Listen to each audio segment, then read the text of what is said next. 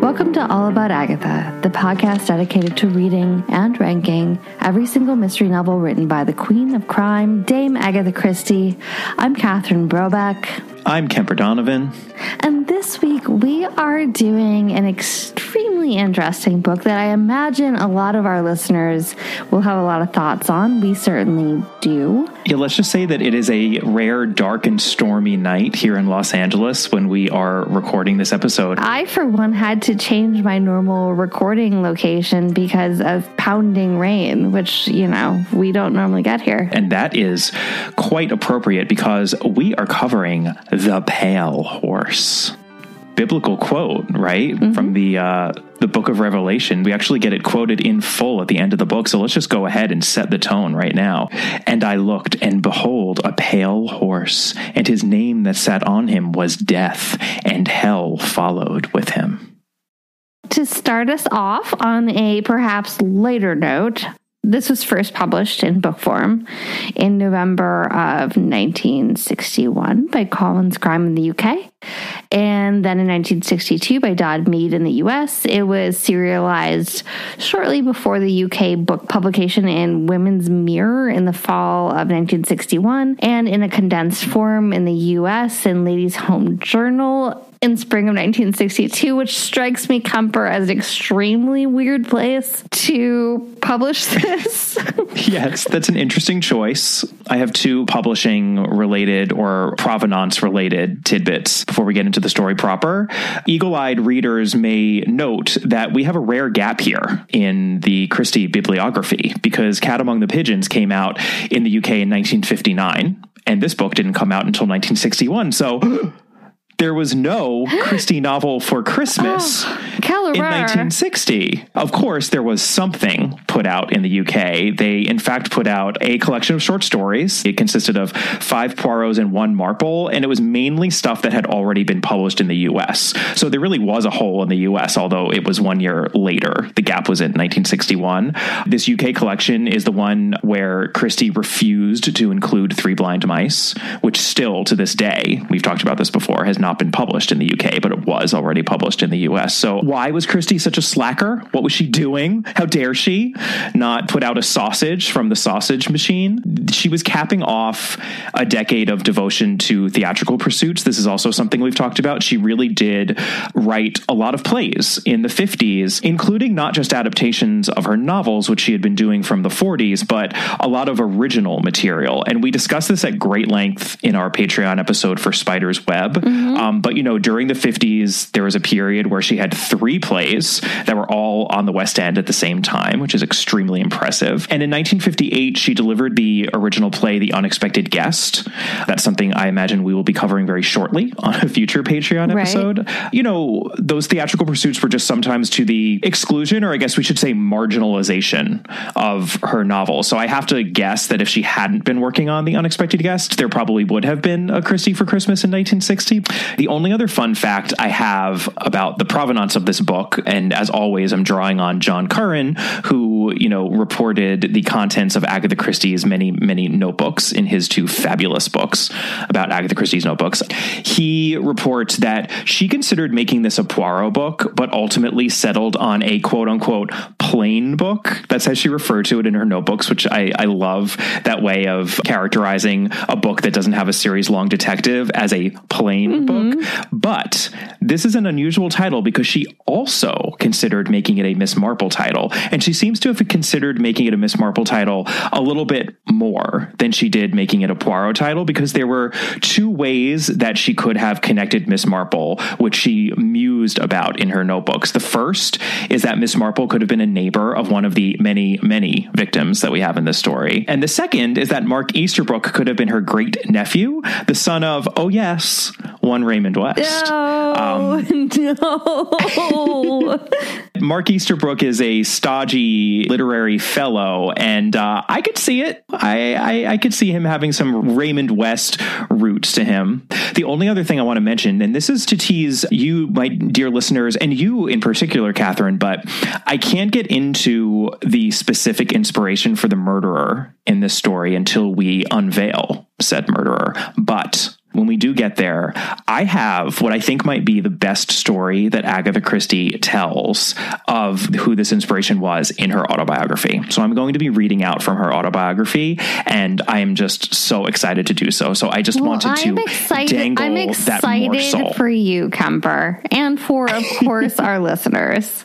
All right. Well, I think we should probably get right into mm-hmm. this. So let's talk about our victims. And normally when we're doing these breakdowns, we say that there are too many suspects to list. But in this case, there are actually way too many victims to oh, list. There's, there's, and, and I really do mean that. Oh, there's actually a list. There's a list and more as well. I mean, there's a list plus. Yes. So what we're going to do to keep things sane here is just to list the important ones who figure into our summary of the book. So this is a partial list, but we're going to start first with Thomasina Tuckerton, good old Tommy Tuckerton, a young lady who frequents spirited coffee bars and who dies tragically of encephalitis.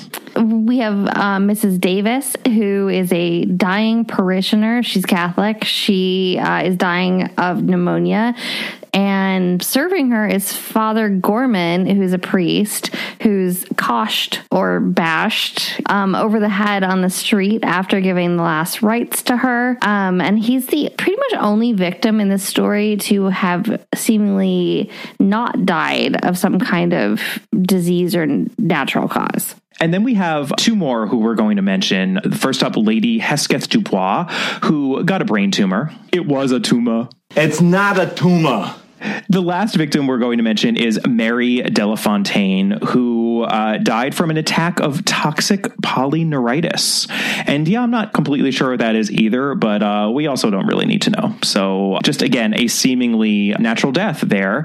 Let's move over into our list of suspects, Catherine.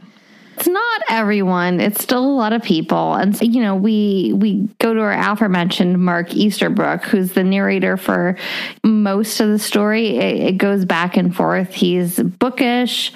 He's from a good family. He's writing a treatise on Mughal architecture. I mean, I got Max Malone mm, vibes. Yes.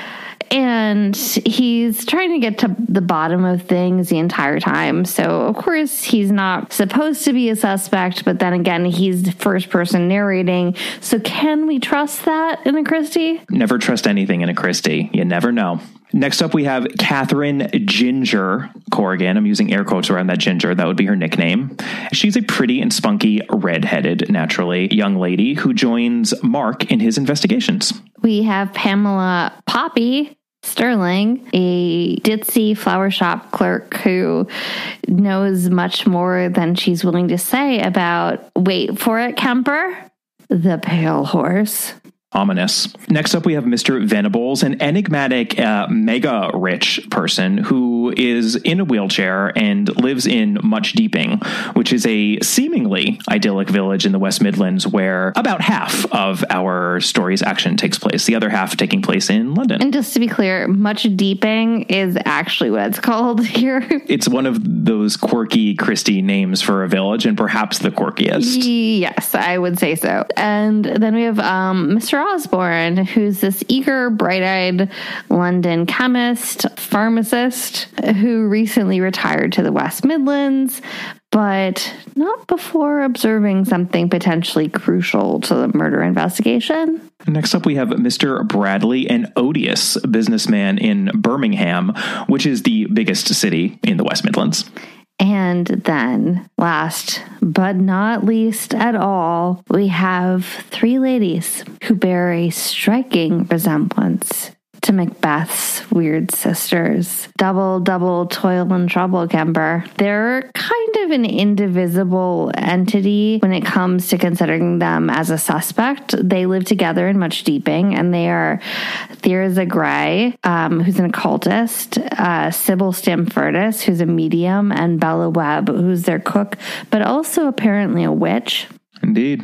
We've got some black magic and potential supernatural hijinks going on here in this story, and how. And we will get into that in the world as it appears to be. So we open on Mark Easterbrook in a Chelsea coffee bar, mm. musing as to the sinister sounds modern appliances make and the dirtiness of young ladies these yeah, days. But... Definitely two very Mark Easterbrook-ish things to muse about. Again, he's sort of bookish and stodgy. And uh, he then witnesses in this coffee bar a fight between two such dirty young ladies. And he watches as one of them gets her hair pulled out by the roots. By the other. And we learn that the one who had her hair pulled out is Thomasina Tuckerton. Everyone calls her Tommy. Despite all appearances, she's actually quite rich. And we fast forward to a week later when Mark notices a name in the deaths column of the Times. That's right. It's Thomasina Tuckerton. She dead. But, you know, Mark brushes off that sad news and he hails a taxi and he, and he goes to visit. Wait for mm-hmm. it. This is so exciting. Who would it be? Ariadne Oliver. Yay! And she is as quirky as ever. Oh boy, Christie is sending herself up with Ariadne Oliver in the scene as she always does. I think she even mentions that she's on like about her fifty-fifth mystery novel at oh, this point, which is almost exactly where Christie was. Yeah, and there's the, all sorts point. of like weird stuff with her talking to herself writing. It's actually like pretty delightful. I think that she is a much needed light note in this book because she does pop up every now and then. And at, whenever she does, there's always, a, you know, at least a hint of comedy and lightness. And um, that's about all we get in this book because there's a lot of dark and ugly goings on otherwise. So I, I appreciated mm-hmm. her perhaps even more than I have in previous books. But in any case, Mark is there because he knows her. He's a writer, too. So they seem to know each other from the literary world. And his cousin, Rhoda, who we'll get to a little later, she wants Mark to invite Missus Oliver to a fete, to a church fete, to sign books. Missus Oliver, understandably, is feeling a little wary about going to fete since, Maybe. you know, the last time we saw her. Dead Man's Folly. There was much? a big old murder. Yeah. Yeah, it would be Dead Man's Folly. But after delighting us for many pages with her eccentricity, uh, she says she'll think about it. And Mark leaves it at that. So we transition from Mark's first-person narrative to a third-person account of, as we mentioned earlier, Father Gorman being called to the bedside of Missus Davis. She seems eager to confess something before she dies, and we follow Father Gorman as he leaves the dead woman, and he turns into a small cafe where he writes down a list of names. The implication is, and this is like an oddly written sequence, because while it's third person, we don't actually get to hear what Missus Davis is telling him. All we get is that when he gets to the cafe, he's writing down the list of names. And we have to know that that's what she must have told him. We have to make that inference. Yes, you have to make, right. You have to make the inference, but like it's pretty obvious, but it's not, it's not spelled out. And he doesn't want to forget. And then because clearly whatever she told him in her deathbed confession, it freaked him out. Because then he takes that paper and he puts it into his shoe. He um, notes that his cassock has a rip in the lining, so his notebook goes through the hole in the pocket. And that's also why this is too important, so he puts it into the shoe. So at this point, we really can see where this is going in that an unnamed man who has just come into the cafe. He did not see Father Gorman put the note in his shoe, but he follows a priest out of the cafe and he kills him by way of bashing him over the head. So we cut to our Inspector d'Histoire. That would be Divisional Detective Inspector, D D I, Lejeune, who is chatting away with the police surgeon on Father Gorman's case, a Doctor Corrigan. And they don't really know why anyone would have wanted to kill this kindly, very well-respected priest. But they know the most curious item they found on the body, which is, of course, that list of names stowed away in his shoe. And on that list, there are nine names. Mm-hmm. You know, as we mentioned, we're we're doing a little bit of a culling here just for purposes of our summary. So we're going to highlight three of those nine names. Names, which are Tuckerton, Hesketh Dubois, and Delafontaine. So Lejeune does some investigating. We learned from Missus Davis's landlady that Missus Davis worked at a consumer research association, asking people nosy questions about what household products they use. Then when she got the flu and had a lot of time on her hands, she, you know, was questioning her job. The landlady wasn't sure how exactly. Then she got better. Then she got worse. And then, as we just saw, she died. Lejeune interviews um, this local chemist named Zachariah Osborne, whose shop is near where Father Gorman was coshed over the head. And he says he saw a man following the priest on the night in question. He says this man had a big Adam's apple and a great beak of a nose. Okay. Mister Osborne says that he would definitely recognize him again because he never forgets a face. And he also mentioned when being interviewed that he was an actor when he was younger, but it didn't work out, which just like, let's keep that in mind. Just, just, just an F Y I. Mm-hmm. Yeah. Intruder alert. Intruder alert. And then we are back in Mark Easterbrook's narrative. We, you know, we took a break from Mark's point of view, and now we're back. Christie doesn't do that very often. I mean, the last time I can remember in a significant book was the A B C murders, actually, uh, which I found a little awkward in that book, and I found a little awkward here, too. I can see why she did it, but it is a little jarring. So Mark is on a date with his good friend Hermia Redcliffe, uh, his beautiful and reliable old friend. Maybe he's a little bored with her. That is definitely a through line here in the in this first half of the novel. And after taking in Macbeth at the Old Vic, Hermia and Mark run into a friend at dinner. That this would be David Ardingly, who's there with his ditz of a girlfriend. There's Poppy, mm-hmm. Pamela yeah. Sterling, aka Poppy. And when the uh, prandial chatter leads to a discussion of, you know, how convenient it must have been to hire out a murderer, as happens in Macbeth, you know, how unfortunately, ha ha ha, we can't do that nowadays. Poppy innocently comments that, oh, well, no, it is possible to hire a murderer these days. What are you talking about? And she says, I meant the Pale Horse, all that sort of thing. Everyone's just sort of like, okay, sure. Um, and, you know, she's, again, sort of a ditz and says strange things. So the moment passes. The next morning, Missus Oliver calls Mark and tells him, yeah, actually, you know, she will go to that country fete. She happens to also mention a pub in that part of the country, which, guess what it might be called, Kemper? Oh, I'm going to guess the Pale yeah, Horse. Yeah, called the Pale Horse.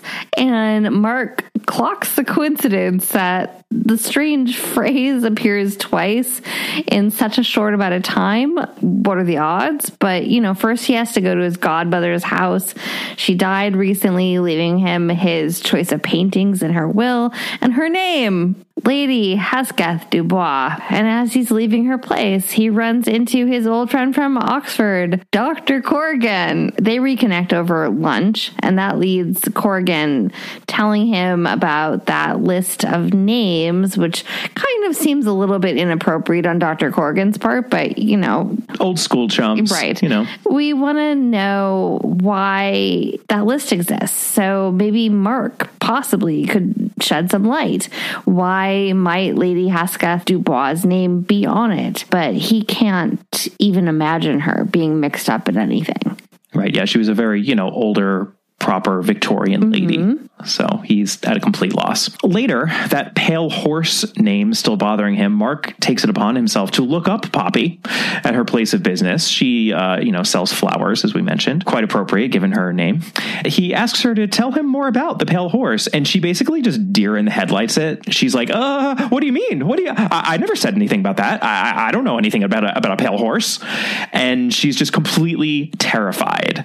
So that's super weird. Very weird. And on that note, we leave London and now transition into Much Deeping, seemingly lovely little village in the West Midlands. And we are post-fate. Everyone is gathered around and agreeing that the fate went off very well.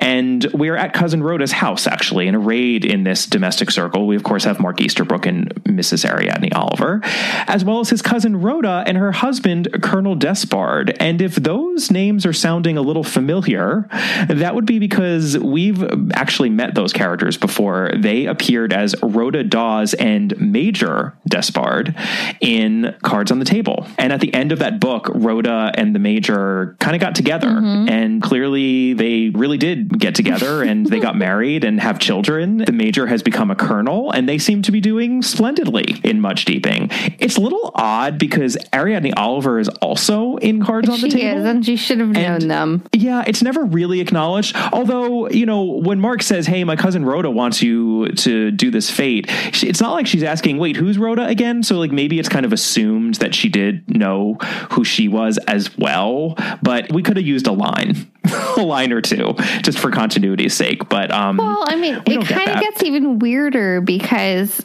okay, so we have, we have Ginger, who I already mentioned, Ginger, because she has red hair. But then we have Reverend Caleb Dane Calthrop and his wife. And where do we know them from? Yeah, they too are here in this room post-fate. And we know them from The Moving Finger.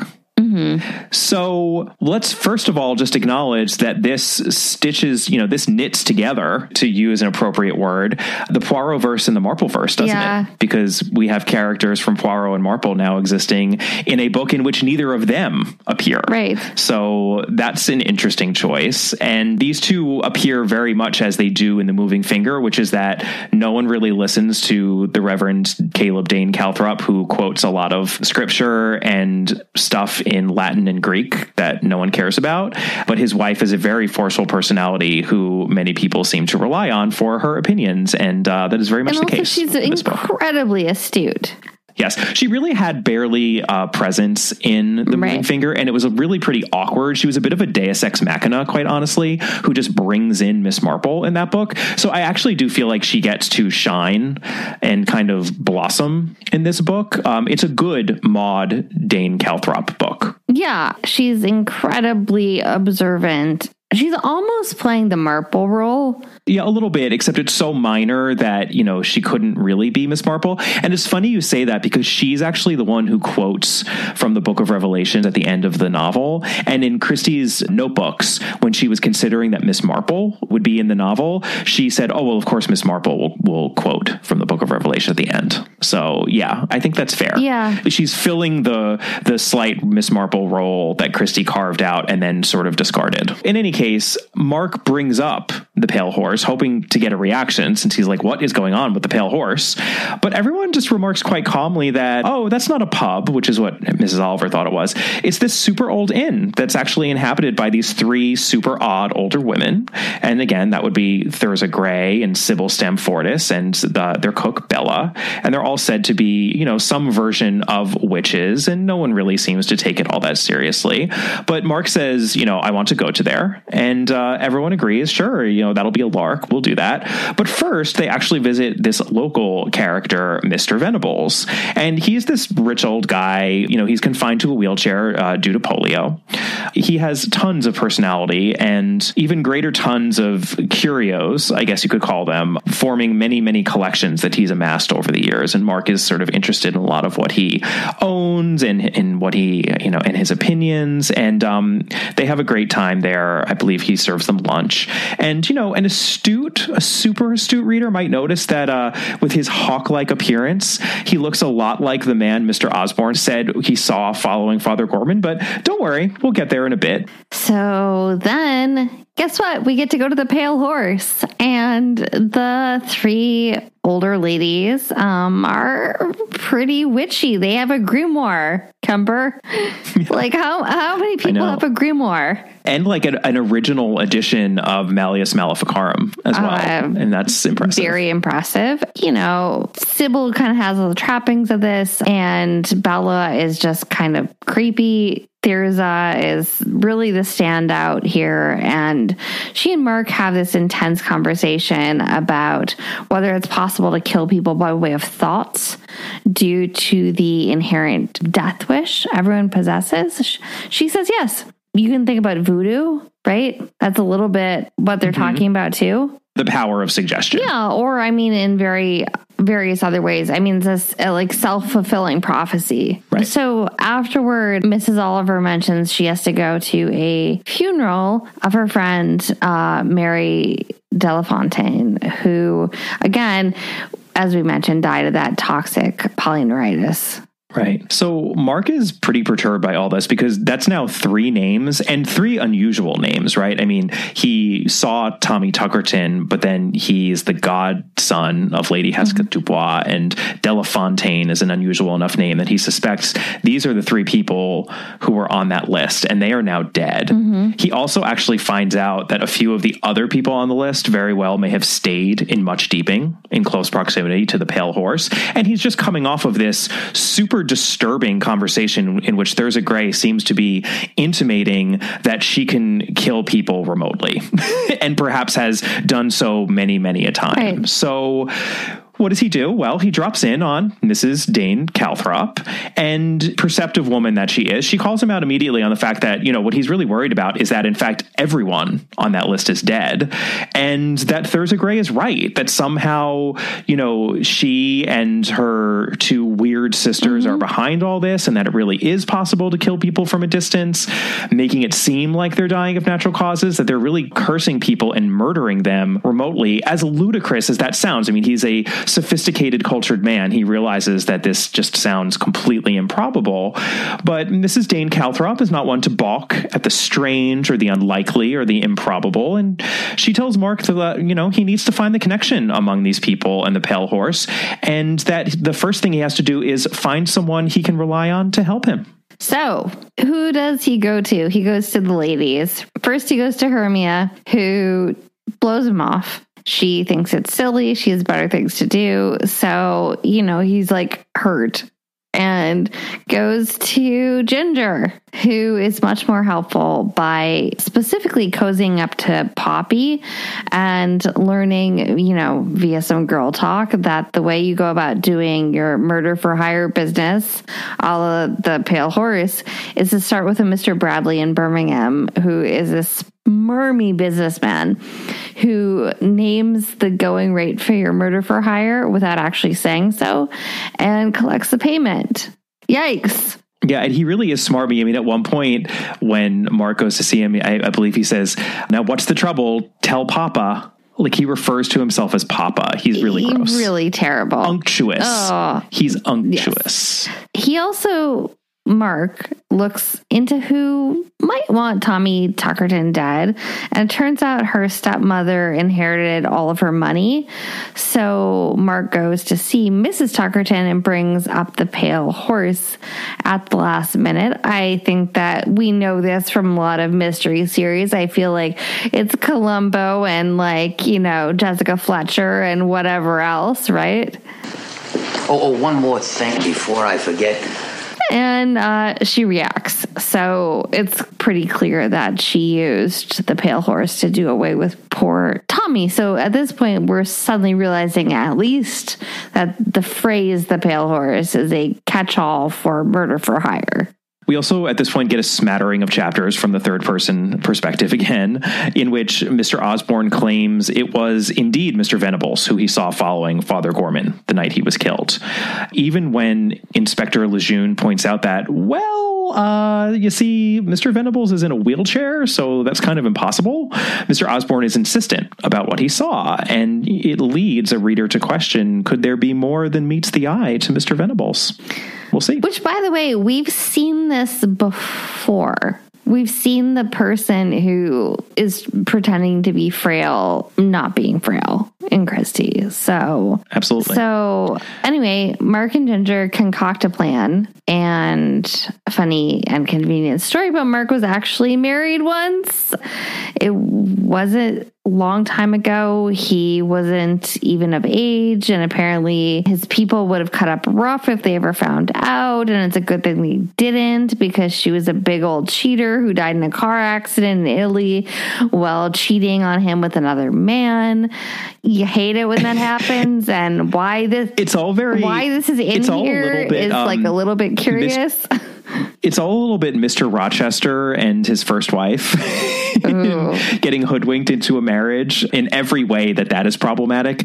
This is a little bit of a false note in the novel. It feels like a convenient backstory that I didn't totally believe existed for Mark, no other than re- for the purpose of no reason plot. For it to be here, but okay, it's there. Yeah. Also, there's no record of her death, which seems weird. Yeah, they say like, oh, well, she died in Italy, so there's no record of her death in England. I was like, really? Okay.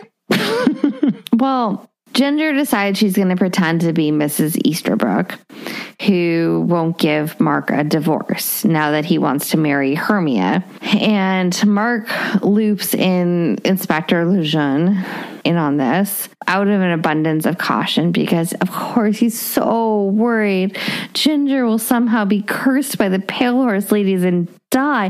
That doesn't stop him from putting her in that position, but there we have it. But he feels really bad about it. And, you know, right. it, it also tickled me. Right. He feels really bad about it. Fast forward about thirty seconds if you haven't read four fifty from Paddington and Lord Edward dies. But what tickles me is that the murder motivation that they concoct here, which is that a first wife won't give her husband the divorce that he wants, so he's going to have her murdered, is exactly what was at the crux of four fifty from well, Paddington. And also Lord Edward dies. And Lord Edward dies, yeah. So, you know, we're, we're totally... Totally in Christie land here. So Mark goes back to the odious Mister Bradley, and he bets eighteen hundred pounds that his first wife won't die by the end of a month. And, you know, if he should happen to lose that bet, he'll just have to pay up, he supposes. And then Mark goes down to Much Deeping, where he brings a glove of Ginger's. Uh, he's instructed to bring some personal possession of hers. And he proceeds to have a super spooky and, like, honestly slightly upsetting seance with the three weird sisters, Thirza, Bella. Sybil, and Bella, yeah. In which there's a whole lot of chanting. There's some animal cruelty going on. There's definitely a cockerel, as it's referenced in the text, whose throat is slit, and there's lots of blood and screaming about blood. This is the portion of the novel that reminded me a little bit of Rosemary's Baby, quite honestly, yeah. um, which, you know, is rare for Christie. Like, this is some bloody, horror-soaked... Well, the, the um, book actually, like, does have, like, some real Rosemary's Baby vibes. There is a sort of Polanski, also Repulsion. Mm-hmm. There's a real vibe well, of, of that in here. And what it also really reminded me of was The Last Seance, which is an early short story of hers that we covered, which is extremely theatrical mm-hmm. and originally written, mm-hmm. in fact, as a play. And you can tell when you read it. And that was, you know, it was the Grand Guignol. It was written right. in the Grand Guignol yeah. tradition of horror. And we have echoes of that here. You know, I think she's exercising the same muscle and scratching the same itch that she didn't scratch all that often. But for, again, we say this so many times, but for those who think Christie is cozy and that no one ever really gets hurt in a Christie, mm, read The Pale Horse, because yeah. that is not the case. So Ginger, the next day, seems fine when Mark calls her. She is holed up. She only had the most incidental of visits by the gas man and the like. So it all seems okay, except when he calls her the next day, she says she has a sore throat, perhaps the beginning of a flu. Kemper. Mm. And Mark, of course, is very nervous. And since this is twenty twenty-one and we have been locked inside for eleven months, I think that probably all of us are pretty nervous about this for poor Ginger. There's nothing worse. I mean, I, I have to say, among all of the horrible things that happened in this book, Mark and Ginger on the phone and, and him being like, why does your voice sound weird? And her being like, oh, well, you know, I guess I'm coming down with something, but it's not so bad. I was just like, ah, no, no. I mean, it's like literally what we've been sitting in our houses dreading for almost a year. Yeah. And it hit home. Yeah. And as I think both you and I have had pneumonia, Kemper, right? Yes. Yeah. Both of us have had pneumonia, and I've had bronchitis a bunch of times. And so, yeah, she gets bronchial pneumonia. And gee, the question here is, do the witches actually have supernatural powers? Um, is Ginger going to die? Is basically where we are at here. Yeah, when we when we end the world as it appears to be, I mean, it really seems as though...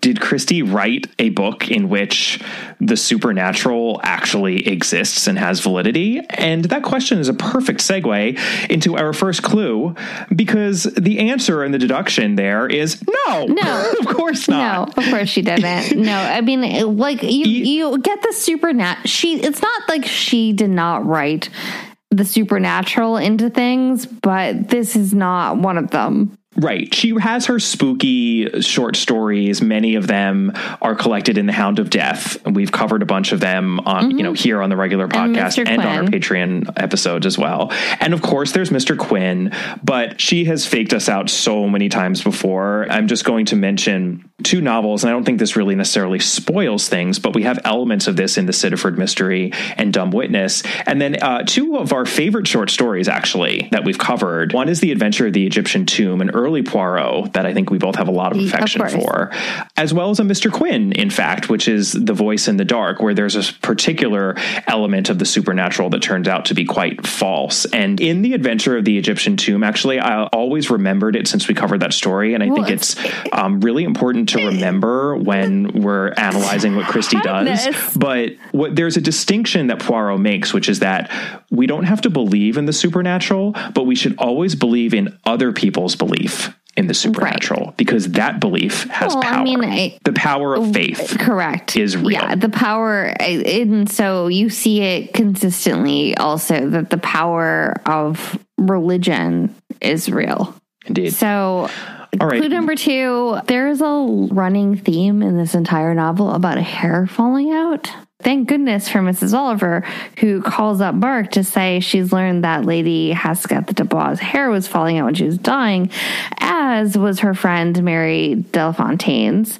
And she remembers that Mark told her Tommy Tuckerton had her hair pulled out by the roots and, you know, didn't seem to mind. And following this conversation, Mark confirms that poor Ginger's hair is also falling out. So as many a lady with dyed hair knows, and with anybody who's ever had chemotherapy would know, there's chemicals involved in some way that's making that happen.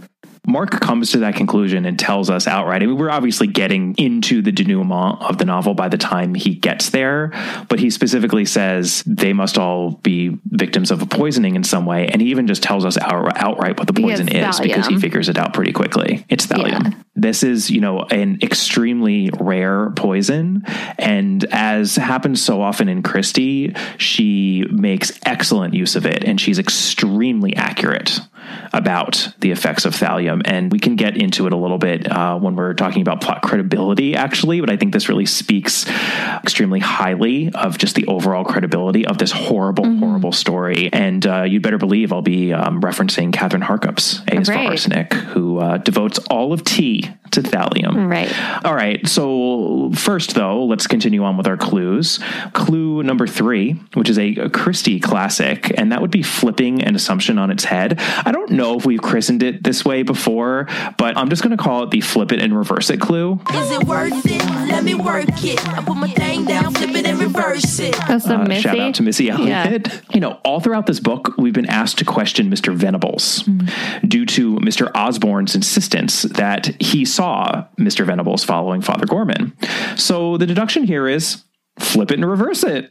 We should be questioning not Mister Venables, but Mister Osborne's right. insistence well, I mean, in the first I think place. I think it's related to that, but we see this a lot where the person who is very insistent on something, don't trust them. Indeed. And this dovetails so wonderfully with our next clue, clue number four, which I'm so pleased to give to you, Catherine.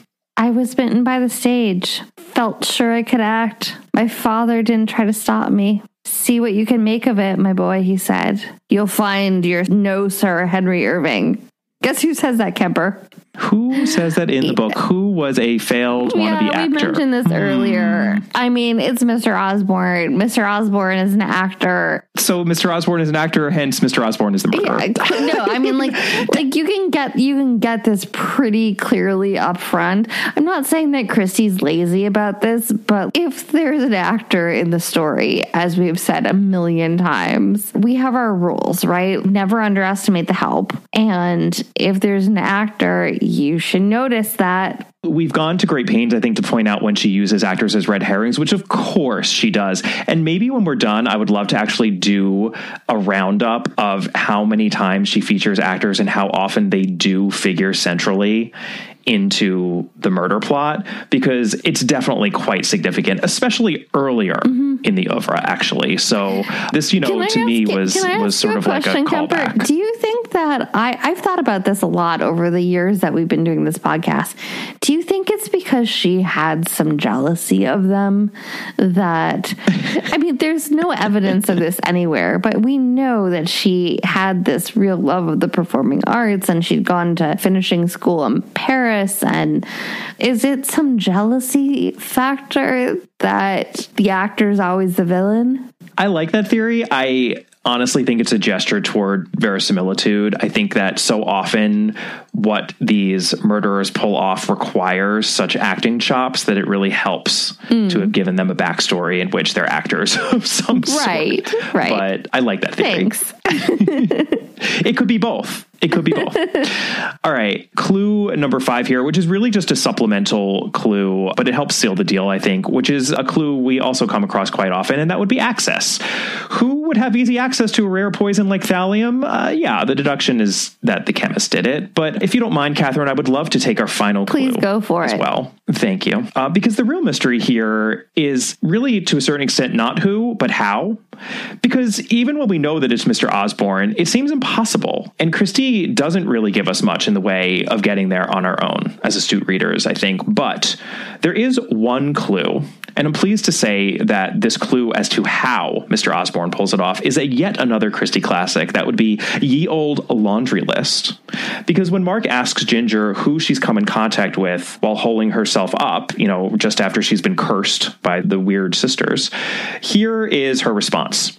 Only what you might expect. The milkman, the man to read the gas meter, a woman asking me what patent medicines and cosmetics I used, someone asking me to sign a petition to abolish nuclear bombs, and a woman who wanted a subscription for the blind. Oh, and the various flat porters, of course. Very helpful. One of them mended a fuse for me. Maybe, by the way, speaking of jealousy, maybe I'm just jealous of Ginger's apparently swinging lifestyle, given my current situation in lockdown. But that feels like a lot of people to have seen when you're supposed to be holed up in isolation. Yes, I certainly get a lot of delivery people, but they leave stuff at the door. Right. No contact delivery. Yeah. Hey, if Ginger had been living in the age of no contact delivery, she never would have gotten sick.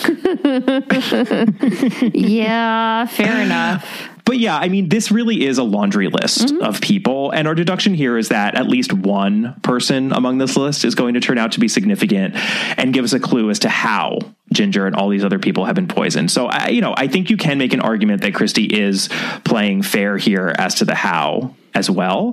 But rather than, you know, guessing anymore, let's just get to our resolution. Yeah. Take it away, um, Catherine. Mister Osborne, obviously, it's behind this.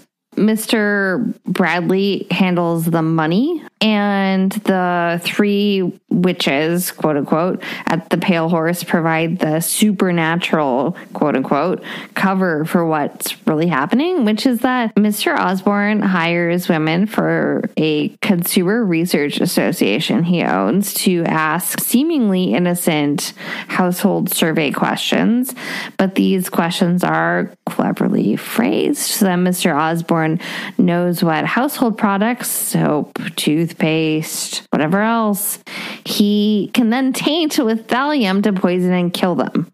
Cool. I mean, like, yikes. Don't take candy from strangers.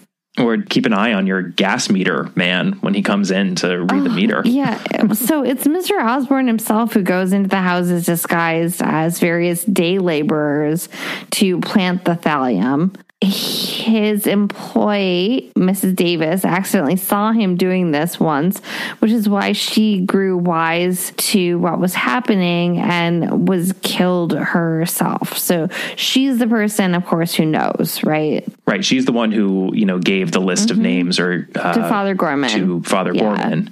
And yeah, that's why she, safe to assume that she too was poisoned by thallium, which is why she seemed to get better. And then, oops, she got worse and then she died. So Mister Osborne, that means, was lying when he said that he saw Mister Venables following Father Gorman, because he was following Father Gorman and killing him.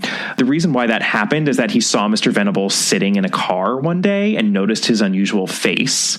And he just used that face right. for witness I D. It's actually, in a very snarky way, one of my favorite lines of this book is that he says, you know, it really is hard to describe people.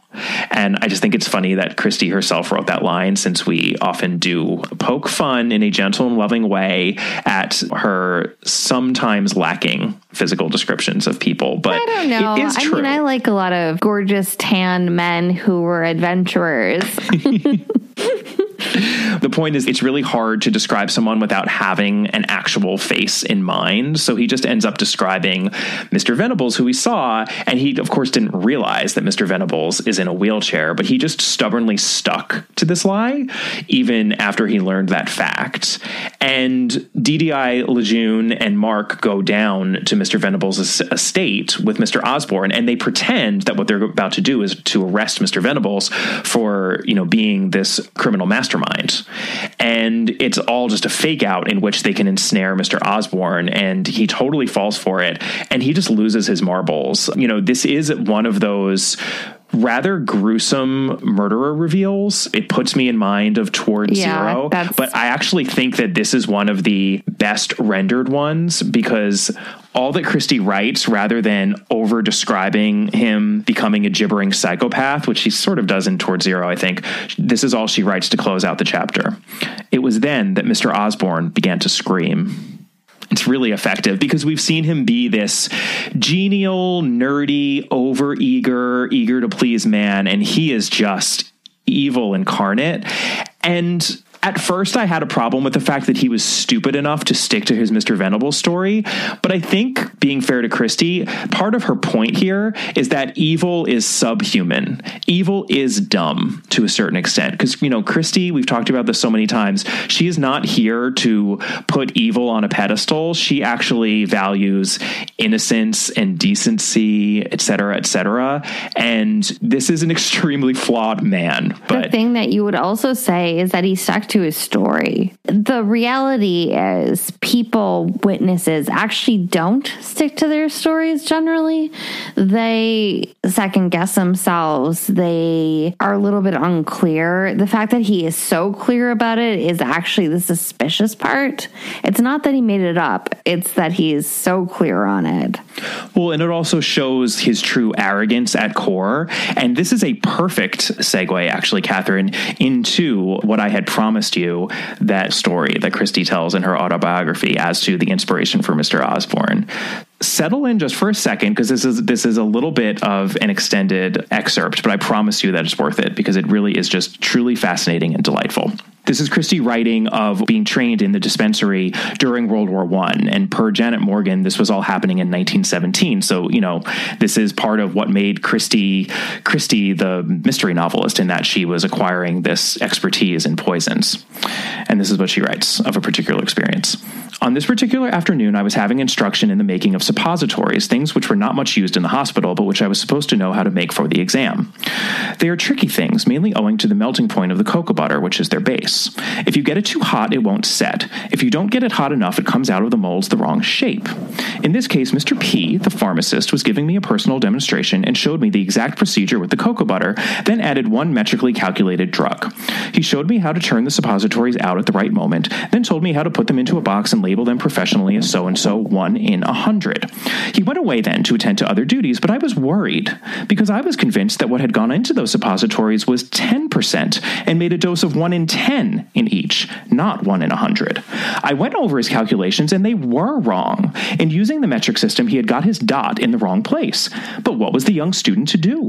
I was the merest novice. He was the best-known pharmacist in the town. I couldn't say to him, Mister P, you have made a mistake.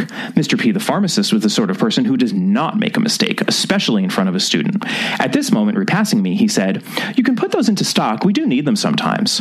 Worse and worse. I couldn't let those suppositories go into stock. It was quite a dangerous drug that was being used. You can stand far more of a dangerous drug if it's being given through the rectum, but all the same. I didn't like it, and what was I to do about it? Even if I suggested the dose was wrong, would he believe me? I was quite sure of the answer to that. He would say, it's quite all right. Do you think I don't know what I'm doing in matters of this kind? There was only one thing for it. Before the suppositories cooled, I tripped, lost my footing, upset the board on which they were reposing, and trod on them firmly. Mister P, I said, I'm terribly sorry. I've knocked over those suppositories and stepped on them. "Dear, dear, dear," he said vexedly. "This one seems all right." He picked up one which had escaped the weight of my beetle crushers. "It's dirty," I said firmly, and without more ado tipped them all into the waste bin. "I'm very sorry," I repeated. "That's all right, little girl," he said. "Don't worry too much," and patted me tenderly on the shoulders. He was too much given to that kind of thing. Pats on the shoulders, nudges, occasionally a faint attempt to stroke my cheek. I had to put up with it because I was being instructed, but I was as standoffish as possible and usually managed to engage the other dispenser in conversation so that I could not be alone with him. He was a strange man, Mister P. One day, seeking perhaps to impress me, he took from his pocket a dark-colored lump and showed it to me, saying, "Know what this is?" "No," I said. "It's curare," he said. "Know about curare?"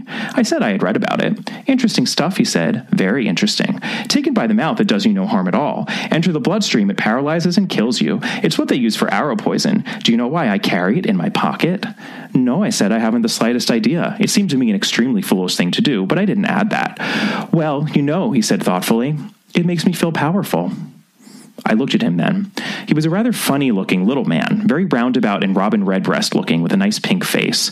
There was a general air of childish satisfaction about him. Shortly afterwards, I finished my instructional course, but I often wondered about Mister P. afterwards. He struck me, in spite of his cherubic appearance, as possibly rather a dangerous man. His memory remained with me so long that it was still there waiting when I first conceived the idea of writing my book, The Pale Horse, and that must have been, I suppose, nearly fifty years later. And that is where we get Mister Osborne from. That's quite the story, actually. Right? I mean, I apologize for the length of that, but I found it fascinating. And, and that's, again, you know, I'm just going to sing the praises of Christie's autobiography, but that engaging voice of hers, it's just like she is sitting next to you telling you a story. And he's horrifying. I mean... In a, in a couple of different ways. I, like, I wonder if that guy, like, actually... Do you think that guy actually killed somebody?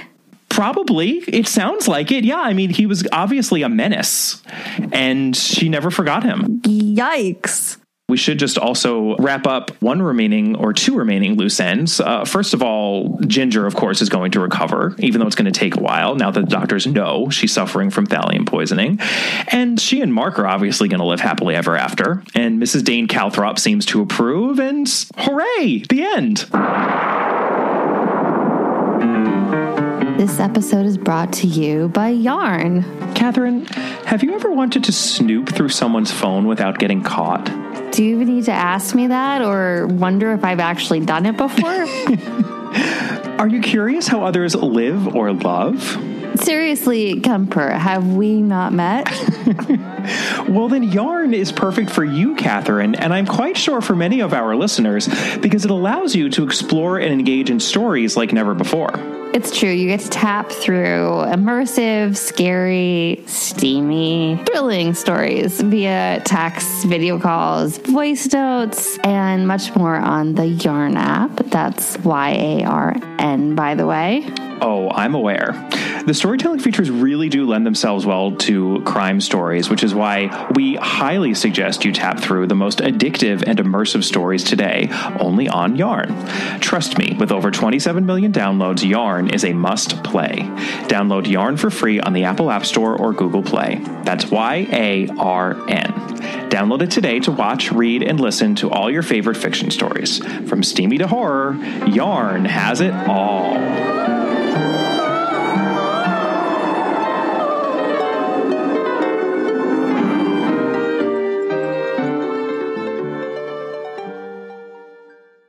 Let's just briefly, and I do actually mean that this time, briefly talk about the adaptations, because I'm just going to say right off the bat, there are three adaptations of The Pale Horse, and I don't think any of them are much good. So I don't think that we need to spend a lot of time on them. I think the book is so much better than any of these. But the first one that we have in the English language is this I T V version that aired in nineteen ninety-six. Mm-hmm. Jean Marsh actually plays Theresa Gray in it, which I loved. The scene in which Mark actually goes to the seance and the witches are cursing Ginger, or Kate, as she's named in this version, and Bella slits the rooster's throat and the clucks turn into Jean Marsh laughing, and then Bella screams, "The blood," just like in the text. I found that very effective. The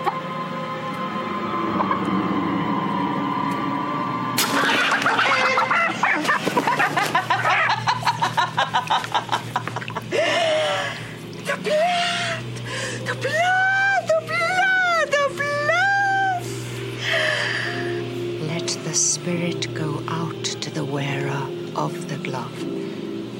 as with all human beings, her goal in life is to achieve death. There is no final satisfaction but death. That might have been the most effective scene in any of the adaptations that we watched. But again, that's not really saying all that much.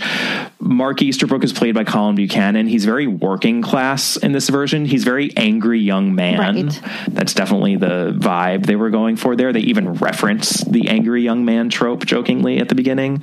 It's fine. It's generally faithful to the book. Yeah, I don't think anybody's going to go out on a limb and recommend watching it. No, it's very hard to find as well. And, and I have to say, I don't think it's particularly worth the effort. Let's transition into uh, the second I T V version that we have. This actually aired in twenty ten as part of the Agatha Christie's Marple series starring Julia McKenzie. We're in the first episode of season slash series five of the six seasons slash series that exist. It's curious, they don't use either of the connections to Miss Marple that Christie was potentially going to use. Uh, instead, Miss Marple is a friend of Father Gorman's, and he writes to her just before he's killed, and she gets in very much involved, and she stays at the Pale Horse Inn. Actually, it's it it is an inn, a functioning inn in this version, and the we, the three weird sisters are much less weird in this version. Yeah. And Mark Easterbrook is much older, and he's much more buttoned up than he is, I think, even in the book. He's not so much stodgy as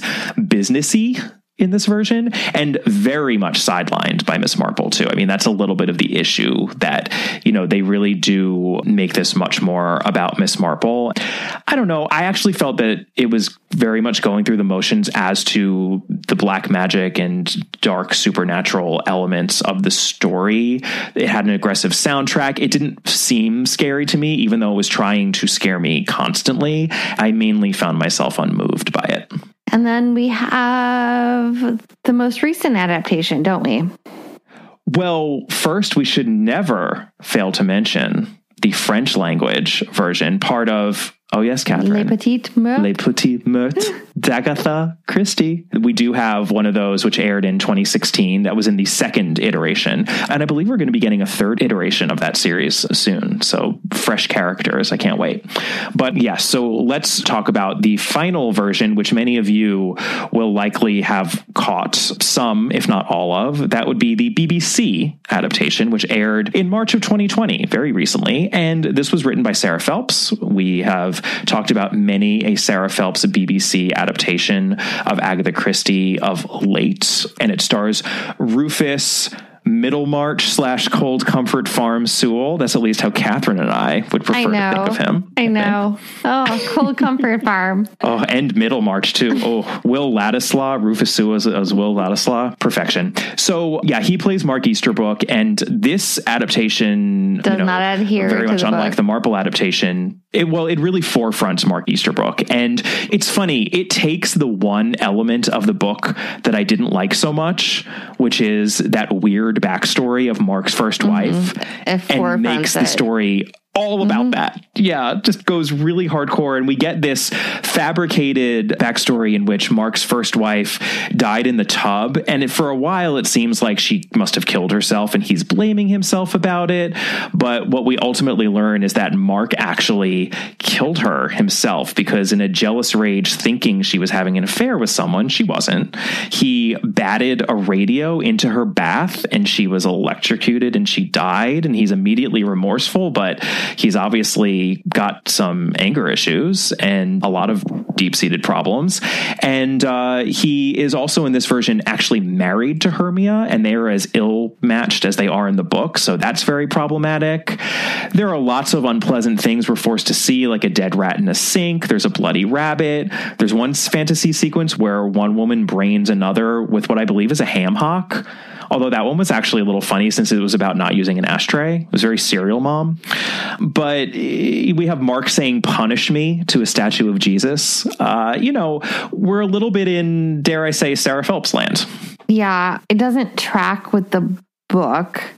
And the book, by the way, is weird enough. Of all of the books that like you want to do something weird with, this book was already plenty weird. Right, there was no right. there was no need to make this book weirder. It was already plenty weird. Right, like if you suffer from the misconception that Christie is not outlandish and weird enough, yeah, again, I would say because, read read The Pale Horse. Right. But apparently it still wasn't enough. No, and I mean the stuff about like making Mark a wife murderer, philanderer, whatever he is supposed to be in the adaptation is bizarre. It's bizarre. I don't really understand what it gets you. I never really engaged with this adaptation, to be perfectly honest. Uh, you know, we do at least still have Mister Osborne being the killer, and with thallium, the means of the murder and the murderer is not changed. But after that, Mark seemingly kills Osborne, actually. Why not? He's apparently on a spree. And I mean, I'm going to be I'm gonna be completely uh, honest. Of all of these B B C adaptations, I think this one works the least well. I do too. I think there was a lot more hullabaloo and consternation over Ordeal mm-hmm. by Innocence, and I understand why, because she changed the murderer and the means of the murder, and I think that was unforgivable for a lot of people, and I understand that, but I think that that adaptation as a long film or a miniseries, whatever you want to call it, hung together better. I say that with all relativity, but hung together better than this did. This episode is brought to you by Best Fiends. So, Catherine, at this point, we've been enjoying Best Fiends for a while. And, you know, there's been a lot of talk as to your ongoing love affair with Howie the Lizard. And I think we've been a bit remiss, though, in not giving our listeners some playing tips, because at this point, we know there are a lot of you out there enjoying this hit game along with us. You know, Kemper, I can kill two proverbial birds with one stone here, because I'm happy to share how Howie and I make a great team as we're battling those slugs. We sometimes have to make Howie leave. Sometimes you have to actually pick your fighter. And I know that that is like a difficult choice, but like, you know, he can go out of the room for a minute on a level, and then he can come back on the next one because perhaps somebody has better tools than maybe he does on that level. So sometimes you switch Howie out for another fiend? It's very painful for me, Kemper. Wow, that is not only some just astonishing information, but also useful information, I think, to have as we all move forward together in our collective experience of Best Fiends. It's a true win-win. Thank you, Catherine. I mean, thank Howie as well. Oh, I will. So engage your brain with fun puzzles and collect tons of cute characters. Trust me, with over one hundred million downloads, this five-star rated mobile puzzle game is a must-play.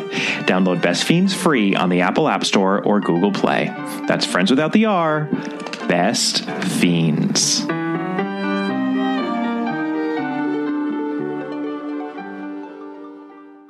Let's transition into the rankings. We always want to check in on what our good friend John Curran thinks about a title. This is what he had to say about The Pale Horse, and I agree, as I usually do. One of the strongest titles of the last fifteen years of her career, The Pale Horse has a horribly plausible plot, a very unusual poison, and a genuine feeling of menace over and above the usual whodunit element. At first, it seems as if Agatha Christie has changed literary tracks and is writing black magic, but, as with many of her titles, what you think you see is not what you get.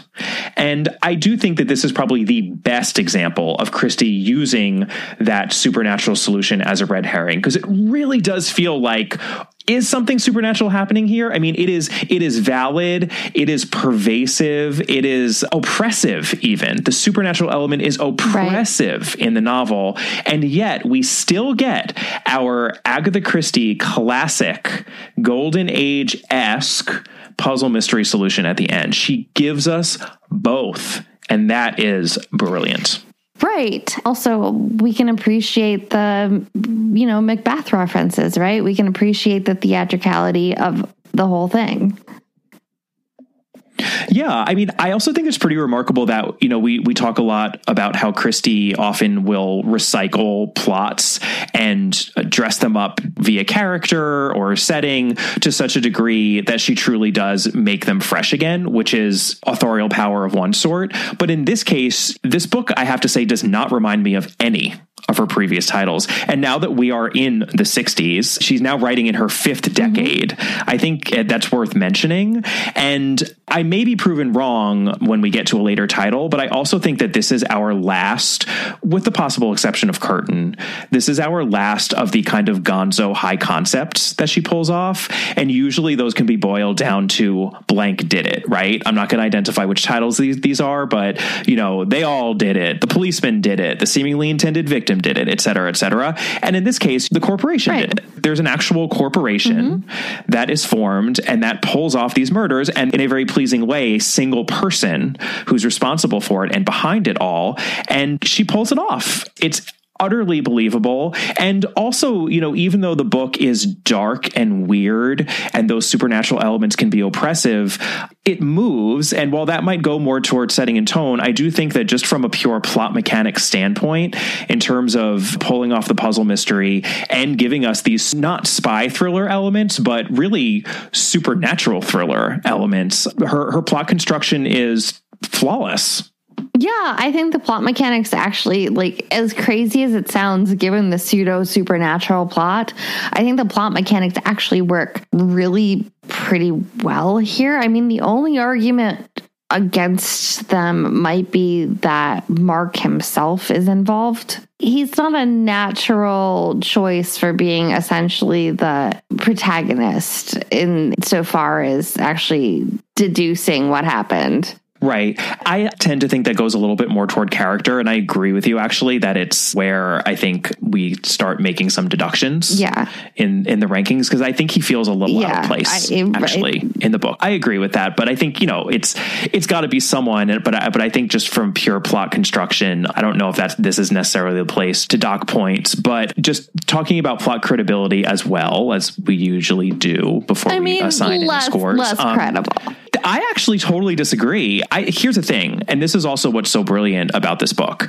This is a murder plot that could only have been carried out in the contemporary milieu of nineteen sixty-one, as opposed to earlier, because what it really hinges on is this recent development in Christie's world, in Christie's England, of people going door to door asking questions for various surveys. And, you know, the way that she puts it um, in the novel is, is pretty effective. She says, people nowadays are conditioned to answering quizzes. They seldom object. And in her notebook, she also characterizes the people like Missus Davis, who are employed by this research association, as women who go round and, quote, report on the N H service, the N H service, of course, being national health. And I think this is a reflection of the world in which she was living in the early sixties. And I almost have to wonder if Christie herself didn't have someone come to her door and, like, try to quiz her well, on some, you know, try to do an annoying quiz. And she was like, hmm, well, I mean, this is you, interesting. I mean, that's brilliant. Well, I mean, have you ever put together a survey? No, I have. And I will say this much. If you're doing them right, you're designing them to manipulate people to actually respond to you truthfully, because people lie on surveys. You have to do it in an appropriate way to get them to tell the truth. It is something that is still done today. I mean, my response always is don't take a survey. That would be my advice, frankly. Or if you do, make sure that you know what you're answering, or make sure that you know what the survey is being done for, because do not give people your information. So that that is totally credible. It's a little bit the um, psychotic murder for hire business that's not that credible. Here's the thing. The proximate motive, which is just pure old greed, right? I mean, it's lucre. That's yeah. that's credible. There is an extra layer of psychopathy, sure. obviously, in that only one with delusions of grandeur would go through with running a corporation that murders people for hire. But that's kind of who Mister Osborne is, well, no, it's, it's, as it's, borne out it's by... It's more that is somebody's stepmother really searching out this weird coven of fake witches and a murder for hire business? You know who would say absolutely, because people are garbage? Miss Marple. Yeah, Miss Marple would yeah. agree. That's totally true. Miss Marple actually might be the source behind this. It's real dark Marple. the true peak, dark marble peak. text. This is the apocryphal dark marble text in which she doesn't even peak, appear, but her hand dark marble. is behind it all. I don't know. I mean, I think it's horrifying, but I actually find it very, very credible. And this is where I also just have to note Christie's handling of thallium, because it's almost not even notable that she handles a poison well, because she usually does. It would, it would be more notable if she didn't handle it well, but she does it particularly well in this novel. And the one thing I just wanted to get into for a second for all you nerds out there, which I did get from Catherine Harkup's A's for Arsenic, The Poisons of Agatha Christie, is how thallium actually works. And the, the, don't worry, this is quick, but it's absorbed in the body the same way that potassium is. And potassium is everywhere in the body, performing all sorts of different functions. So when you give someone thallium, however you do, either ingesting it or through their skin or whatever, through their gums, the thallium replaces the potassium. And then the symptoms that appear in that person's body are due to malfunctions in potassium-based processes. And since potassium does so much, that's why the symptoms really can be totally different from person to person. She's not just making that up for convenience. I mean, that really is how thallium acts in the body. And this is also where I think we'd be remiss if we didn't note a sort of quirky history to The Pale Horse. And it's something that I think a lot of Christie fans probably think of when The Pale Horse is mentioned, which is, oh, isn't that the one where like someone maybe used the book to actually murder someone in real life? There was a case, a really famous case of thallium poisoning that went to trial a few months after The Pale Horse was published. And it was this young man named Graham Young. And he's a doozy, believe me, even among serial poisoners. Catherine Harkup talks a lot about him in her book, but he had been poisoning people for many, many years. And he was an expert on thallium long before The Pale Horse was published, which he also claimed not to have read, by the way. He said he didn't read The Pale Horse. And we should also note that Christie wasn't the first major mystery writer to feature thallium anyway. Niall Marsh used thallium in Final Curtain, which was published all the way back in nineteen forty-seven. So that's often what I think people are thinking of when they think of like this real life analog to The Pale Horse. And Christie herself heard about the case and was questioned, you know, asked about it constantly since it happened right around the time that the book came out. But interestingly, after Christie's death in nineteen eighty-eight, there was this man in Florida, of course, who poisoned his next door neighbors because they were making too much noise and he wanted them gone. And he's called the quote-unquote Mensa murderer because he was a member of Mensa. He's a very smart fellow. And oh, one are, of these neighbors... Are, are we sure about whole... Mensa? I'm just going to like... True, true. I feel like Mensa is like the dumb club for smart people. It's like we're smart, dumb people gather. Do you know what I, I mean? I mean, it's um, also there's like really some questioning about the validity of I Q tests. Indeed. So he poisoned a whole bunch of these neighbors, um, and one of them ingested a lot more thallium than the others, and she died after four very painful months, actually, in the hospital. It was, it was awful. And this man was a murder mystery fan with an extensive no- knowledge of chemicals, and he did indeed have a copy of The Pale Horse in his house, and he was eventually, eventually convicted of that murder. He's currently on death row in Florida. But happily, we actually have two positive anecdotes here where people actually used The Pale Horse to save lives rather than to end them. And this is all coming again from Catherine Harkup. But in nineteen seventy-five, there was a woman living in South America who realized that she was witnessing the slow poisoning of a man by his young wife. She recognized the symptoms of thallium poisoning because she read The Pale Horse. And if not for uh, this woman's intervention, that man would have died. So Christie saved a life there. And then a year after Christie died in nineteen seventy-seven, this one is actually even more horrific. There was a nineteen-month-old child taken ill in Qatar. And her symptoms just stumped all the doctors that examined her. They didn't know what was going on. And there was this nurse, Marcia Maitland, who had been reading The Pale Horse. And um, she was like, hmm, maybe it's thallium. She just suggested that. And urine samples from the nineteen-month-old were sent to Scotland Yard. The presence of thallium was confirmed. And what had actually been happening, that the parents were not poisoning their child or anything. The source of the poison was an insecticide that the parents had been using to kill cockroaches and rats in the drains and cesspit on their property in Qatar. water, and unknown to the parents, the child had found and eaten some of the insecticide. So they were able to save this toddler's life, and the uh, physicians who treated her actually wrote at the end of the report an acknowledgement of their indebtedness, quote, to the late Agatha Christie for her excellent and perceptive clinical descriptions, and to Nurse Maitland for keeping us up to date on the literature. Love I love it. it too. So look at that, Christie saving young and old uh, yeah. here, in addition to entertaining the no, hell out of us. I, I love it too. So, I mean, yeah, from that perspective, the credibility is very clear. I mean, for God's sake, Catherine, she saved a nineteen-month-old. I think that's worth an eight. Fine. You know what? I on, just on that basis alone, I'm behind that. All right. We talked about this a little bit before, actually, but I think we were going to give eights in both plot mechanics and plot credibility. So a sixteen overall, which is extremely high, the highest we've gone in a long time, but I, I really think it's warranted. Yeah. So series long characters, uh, we got Ariadne Oliver, who is delightful when she's showing up.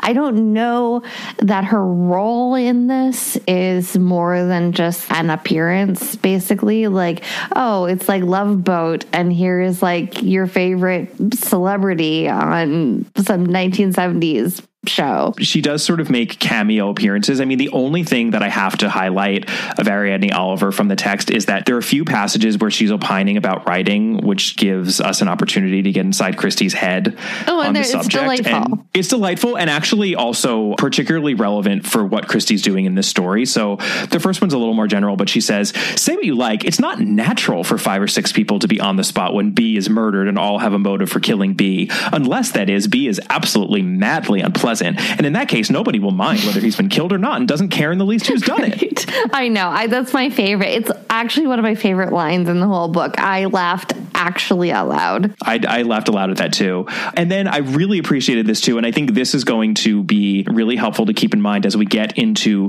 Christie's somewhat crotchety portrayals of the youngins in the sixties. This is what Missus Oliver says when she finds out that Mark was in Chelsea.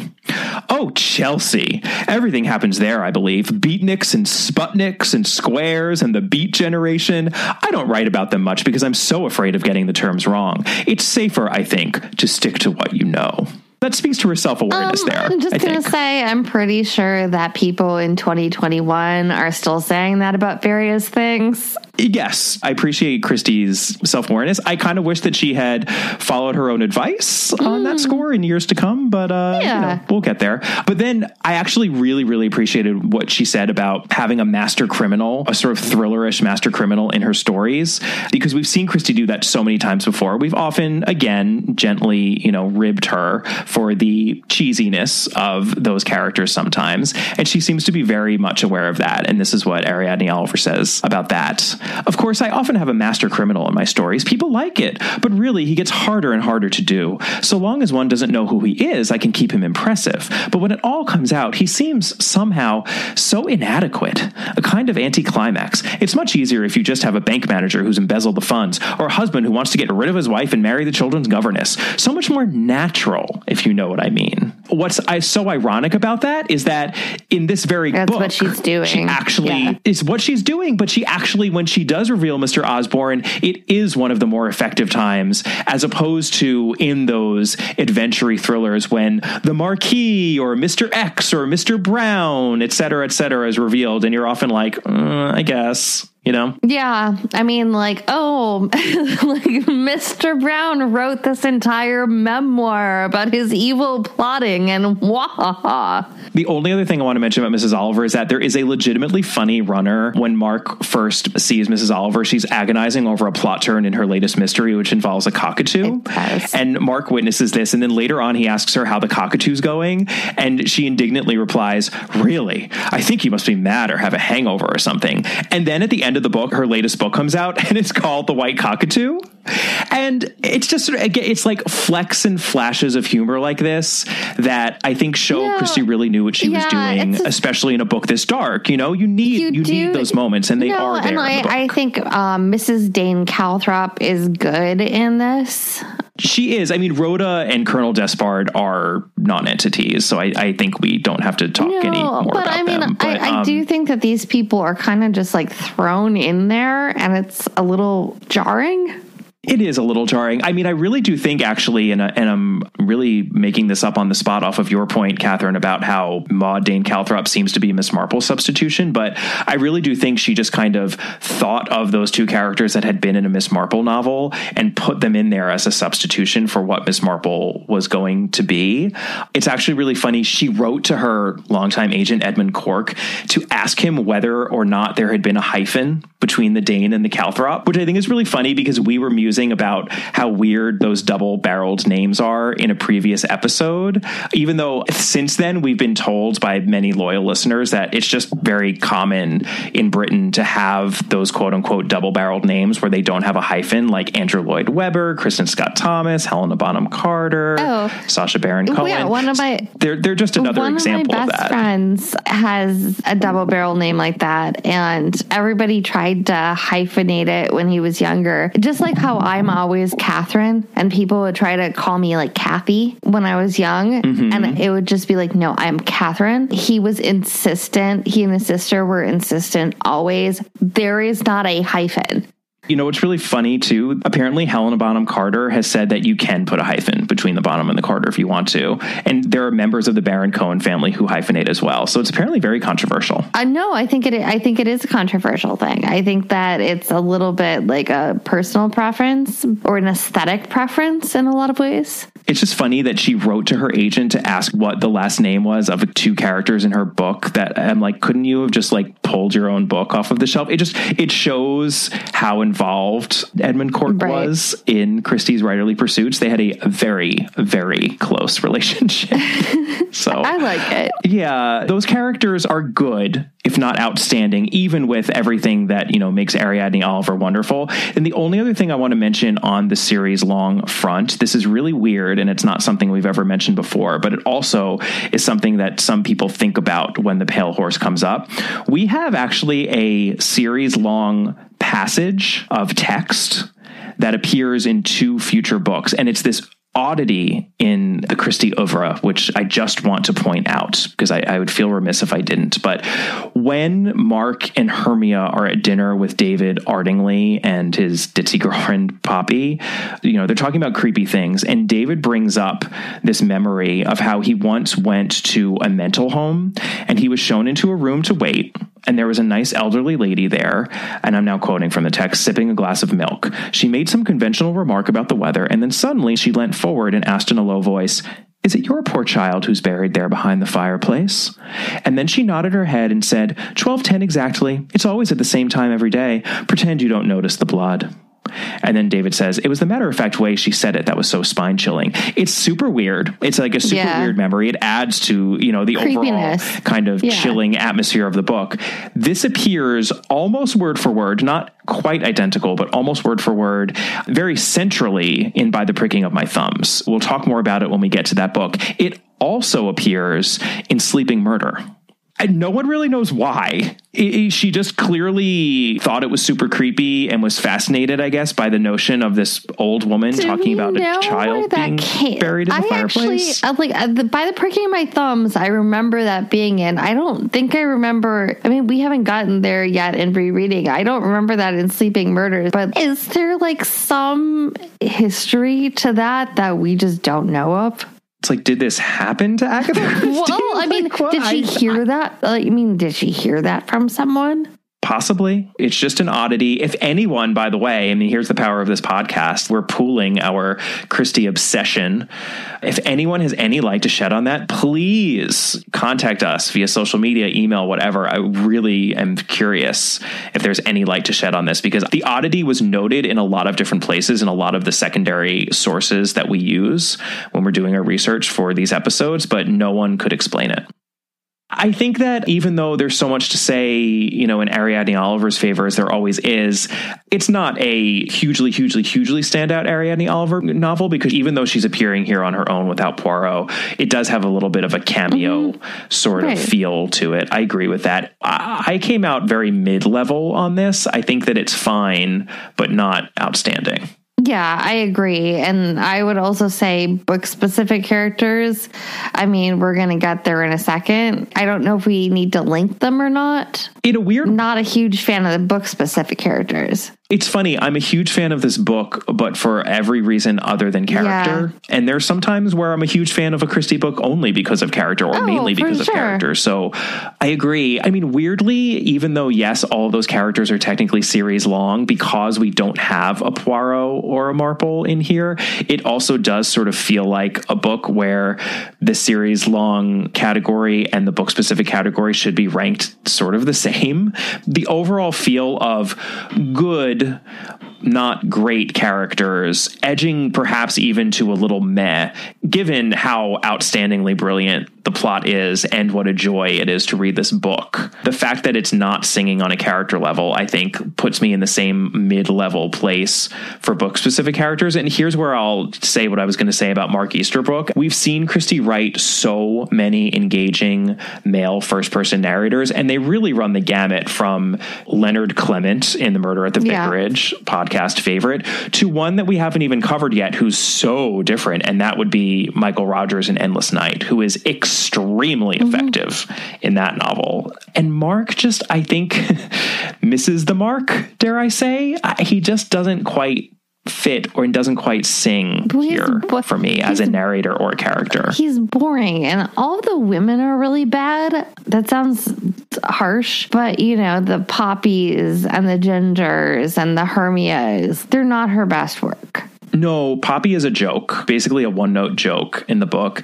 Ginger is a disaster of a character because we're actually supposed mm-hmm. to care a little bit about her burgeoning relationship yeah, with Mark, n- and it's just never even seems yeah. real. And it's non-existent. Hermia is a like, um, dull rag. Hermia is also, I mean, there's a lot of contempt, I think, for, for the Hermia like really character, unfair. Which is a well, little funny. Also, by the way, unjustified. It doesn't actually seem like there should be that much contempt for her. It's odd. I agree. He literally talks about ha- and complains about how boring Hermia is multiple times in the book, and I wanted to be like, you're not so great yeah. yourself, dude. Like, why are yeah, you so interesting? Like, like, what on earth is your deal, dude? Shut up about her. Stop being mean about her. She clearly is probably more interesting than you, and we're getting it from this first-person perspective, and it's like, I have to imagine that actually the person who's the jerk in this story is the person who's telling it. And also, here's the thing, the quote-unquote witches, they're not interesting either. I will give Christie some credit on Theresa yeah. Gray. She's a little bit frightening. I want to actually read out one description of Theresa during the seance that Mark attends, because I thought that this was effective. He says, Thurza's manner had changed. The odd thing was that I could not define exactly in what the change consisted. There was none of Sybil's spurious occultism about it. It was more as though an everyday curtain of normal, trivial life had been lifted. Behind it was the real woman, displaying something of the manner of a surgeon approaching the operating table for a difficult and dangerous operation.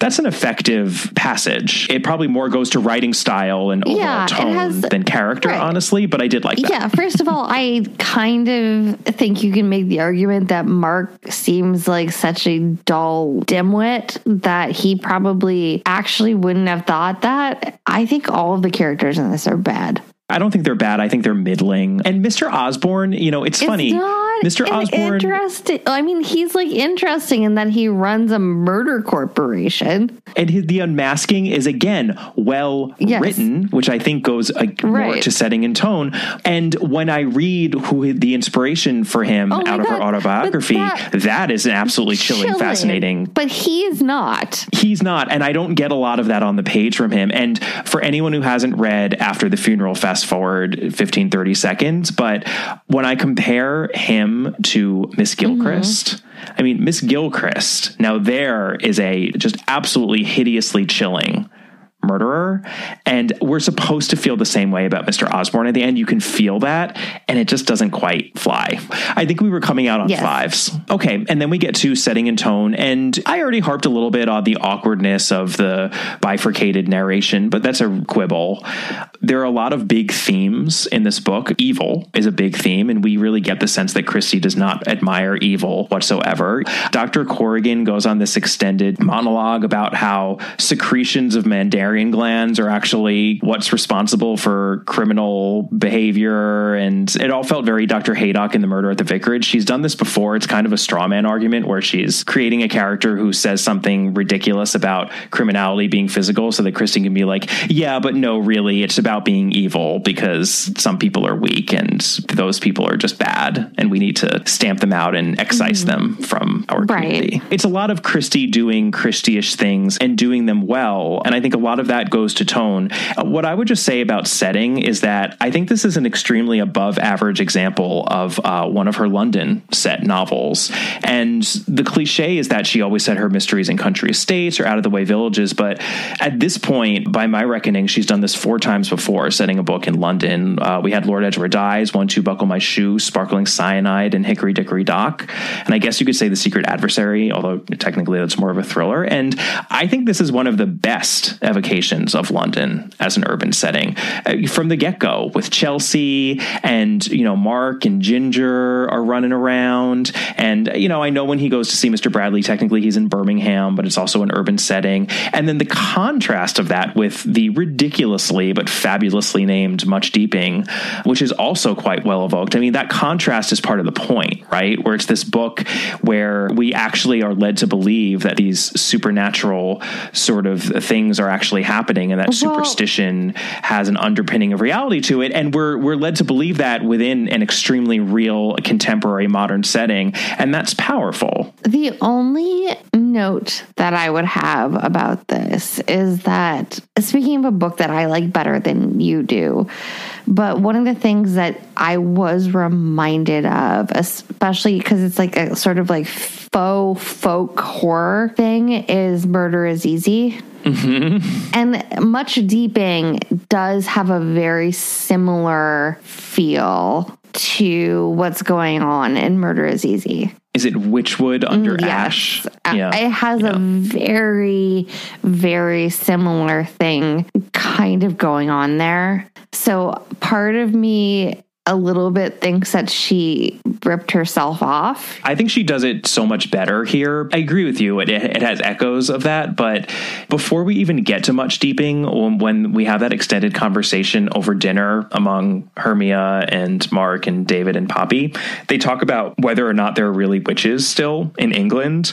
And this is what they say. There's still a witch in every village in rural England. Old Missus Black in the third cottage up the hill. Little boys are told not to annoy her, and she's given presents of eggs and a home-baked cake now and again, because if you get across her, your cows will stop giving milk, your potato crop will fail, or little Johnny will twist his ankle. You must keep on the right side of old Missus Black. Nobody says so outright, but they all know.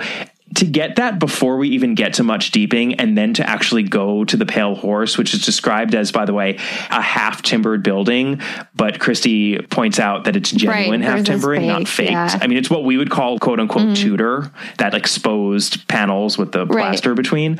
And, you know, this, they have the sign of The Pale Horse, which is filthy and old. I mean, but, it's she's really, really going to great pains yeah, to evoke that creepy village yeah, setting. Yeah, I mean, but again, in Murder is Easy, we get the whole thing with the witches spot on the top of the hill that, you know, supposedly witches had once gathered at. And it's exactly the same thing going on here. Yeah, but I think she's doing about ten times more of it here and doing it well. And it's central to the puzzle in a way that it really wasn't. It was just window dressing in Murder is Easy. I mean, I think her evocation of setting is part of why she pulls off the puzzle mystery as well as she does. I think that it's an extremely fast read. Propulsive, actually, because you're legitimately, as you often are in Christie, not sure what the heck is going on and how she could possibly yeah. satisfactorily solve everything that's happening here and tie up every loose end. And then she no, really I mean, does, with all of her usual efficiency, underneath the umbrella of all of this weirdness. I, I, I think that's fair. I... also think that if you actually start to piece it apart, you get all of this layering of detail, which actually might like make it great. It might make it more difficult and more interesting. It might be that that's what makes it work. It's just an oddity. Here's the other thing that I guess I would say is that we talk a lot about particularly like her efficiency, and I don't find it to be a very efficient book. I think actually that the puzzle mystery is efficient. I think that the puzzle mystery crafting and resolution is as efficient as it always is.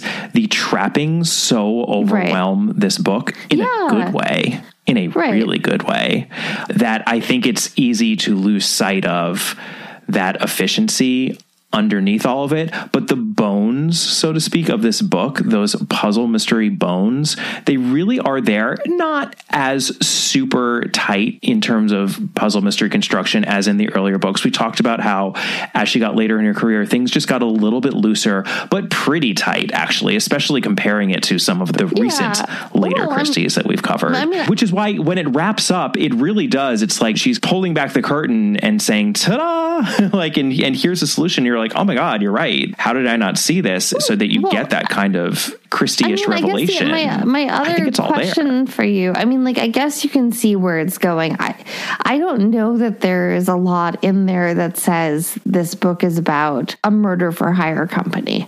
Well, right, because she's she's hiding the ball, and yet there are clues that she's built that she's building into the story, so that after when you look at it, you know, after yeah, the fact, you're so, like, oh, I mean, I yeah, guess the question I, is, it was is all there. Cheating? It's only cheating if she didn't put it in there at all. And she does. Mm, fair enough.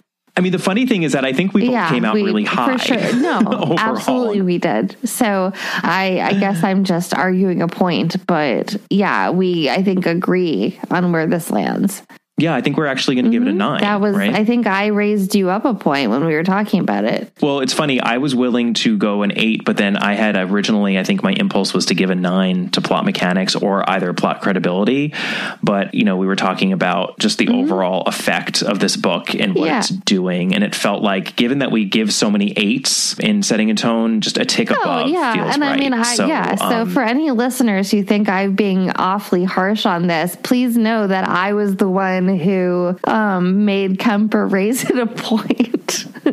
I think it's an overall just disquieting yeah, book, actually. And, but I'm so like, I, think I think I'm trying to work you know, through why it's disquieting, and it's because it's doing odd things all at the same time in different ways and things we've seen before, and they're not necessarily even keeled or like they're juxtaposed in weird ways. I think I find the book jarring, honestly. Right, and I actually think that speaks yeah. to its power. All right, so nine on Setting a Tone. And then happily, this is going to be a very short category for Stuck in Its Time because we have no deductions. I was amused by this exchange between D D I Lejeune and Mark, where Christie writes, Lejeune said unexpectedly, she's a redhead, didn't you say? Yes, I said, startled. You can never argue with a redhead, said Lejeune. Don't I know it? And then Mark says, I wondered if his wife was one.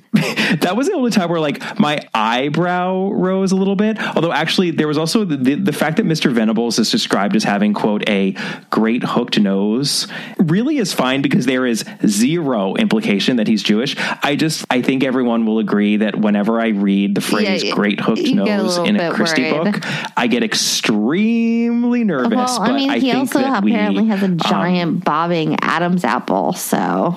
He apparently has a hyperthyroidism yeah, condition so. is what he has. Yeah. So, yeah, no, I, but uh, zero deductions. All right. So we are now at that magical time of our episode where we are going to tally up our scores. So for The Pale Horse, we have eight plus eight plus five plus five plus nine minus zero for a grand total of thirty-five points. Putting The Pale Horse, this is very exciting, mm-hmm. Catherine, in a tie with Murder on the Orient Express, The Hollow, and Death on the Nile. They are sitting at sixth, seventh, and eighth place in our rankings. We have a new title in the top ten. I think that is absolutely warranted. I am so excited that The Pale Horse is ranking as high as it is. I think that many will agree with that. I hope that you feel as good about that as I, I do. Again, am unsettled, but yeah, I think we're putting it at the bottom of that pile though, right? I think that you might put a curse on me if I don't put it anywhere else. So I think that I would also put it at the bottom there in ninth place between Death on the Nile and The Murder at the yeah. Vicarage. So we're in agreement about that. So, Catherine, our dear, dear Peril at End House has been knocked out of the top ten. It's now oh, it makes me place. very sad. I think that there aren't many titles left that are going to break into the top ten. Maybe one or two, though. I think... Um, so, yeah, I think there's a possibility of two. Yeah, to be continued, but this top ten is looking mm-hmm. pretty solid at this point. And just to remind everyone, that's Five Little Pigs, And Then There Were None, The Murder of Roger Ackroyd, Crooked House, A Murder Is Announced, Murder on the Orient Express, The Hollow, Death on the Nile, The Pale Horse, and The Murder at the Vicarage. Quite a top ten. A terrific top ten. I mean, there's a reason we do this podcast, Kemper, and I think that top ten says it all. Join us next time for a short story episode, since we will actually be covering a Miss Marple novel next. We're going to be reading The Mirror Cracked mm. from Side to Side, the- that it would make a lot of sense to read a Poirot short story. So we are going to be covering The Adventure of the Clapham Cook, which is not the first Poirot short story written. We already did that one. That would be The Affair at the Victory Ball.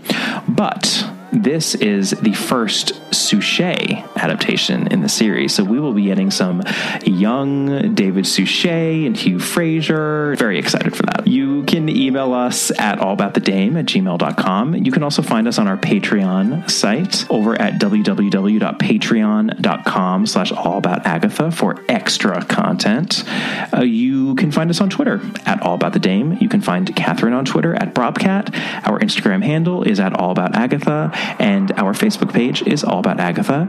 And if you haven't yet done so, please take a moment to rate and review us. It helps other people find the podcast, and we'd love to hear from you. And we'll see you next time. Bye.